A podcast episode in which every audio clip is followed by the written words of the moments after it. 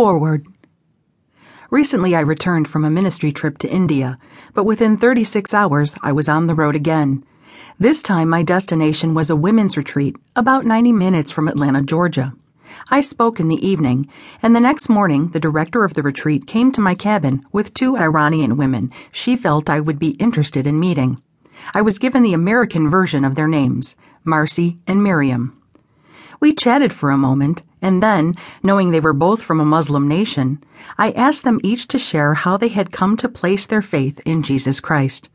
I wasn't prepared for the thrilling blessing they began to pour out upon me as they shared their personal journeys of faith. They hadn't been just saved from sin. They hadn't just converted to the Christian religion. They were both in love with Jesus. For the next hour or so, they shared with me why it was a love forged in the fires of pain and persecution. Toward the end of our time together, with tears streaming down their lovely faces, they made a comment that haunts me still. They said it had been easier for them to experience God's peace and presence and power inside Evin Prison than on the outside in America. Evin Prison the prison in Tehran that has a worse reputation than Alcatraz or Angola in the United States, a place that causes even the strongest to shudder. How could that be? Because I had a plane to catch, there was no time to find out why they would make such a comment, or to hear some of their experiences inside Evin Prison, or how they had known God there, or how their faith had not only survived the experience, but thrived in it.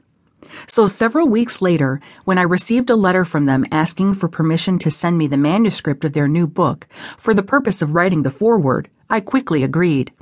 I couldn't wait to plunge into the details of their experience, and I was not disappointed. As I read, I was held spellbound page after page, story after story. But what impacted me most was not the words they used to describe life behind prison walls but what I read between the lines. I was and still am blown away by their boldness, their strength, their steadfastness, and their unwavering declaration of Jesus as the Son of God, the Savior of the world, the risen Lord and King. They lovingly and fearlessly presented him to broken women who responded with tearful desperation to manipulative women who tried to use them for their own purposes, to hostile officials and guards who had the power to torture, to judges who could have released them earlier if they had just been willing to compromise their faith. Inside the dark hell of Evin Prison, Marcy and Miriam turned on the light.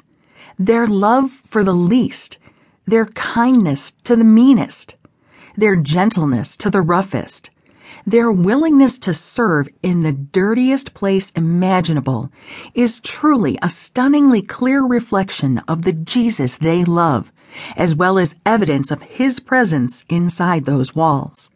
He didn't just carry them through somehow, He carried them through triumphantly. And I wondered, has God brought them here to America to share their remarkable stories in order to prepare his people for what's coming? So we will know that our God is faithful and true wherever we find ourselves? Because we all have our prison experiences, don't we? Prisons of physical pain, of financial ruin, of emotional brokenness, of spousal abuse, of marital betrayal. Captive in Iran has strengthened my faith. Read it, and I believe you will be strengthened in yours also. Anne Graham Lotz. Chapter 1 Nothing to Worry About. Miriam. I arrived home from the dentist to an empty house, and my jaw was throbbing. As I poured a glass of water to take some pain medication, the phone rang.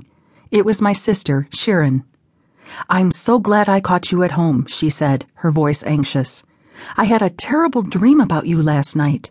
I dreamed you had disappeared, and a voice told me you would be in a dark and dreadful place where you would be afraid. Suddenly the sky opened above your head and you were pulled upward by your hair into a beautiful green landscape. Then the voice said, This is what is happening to your sister.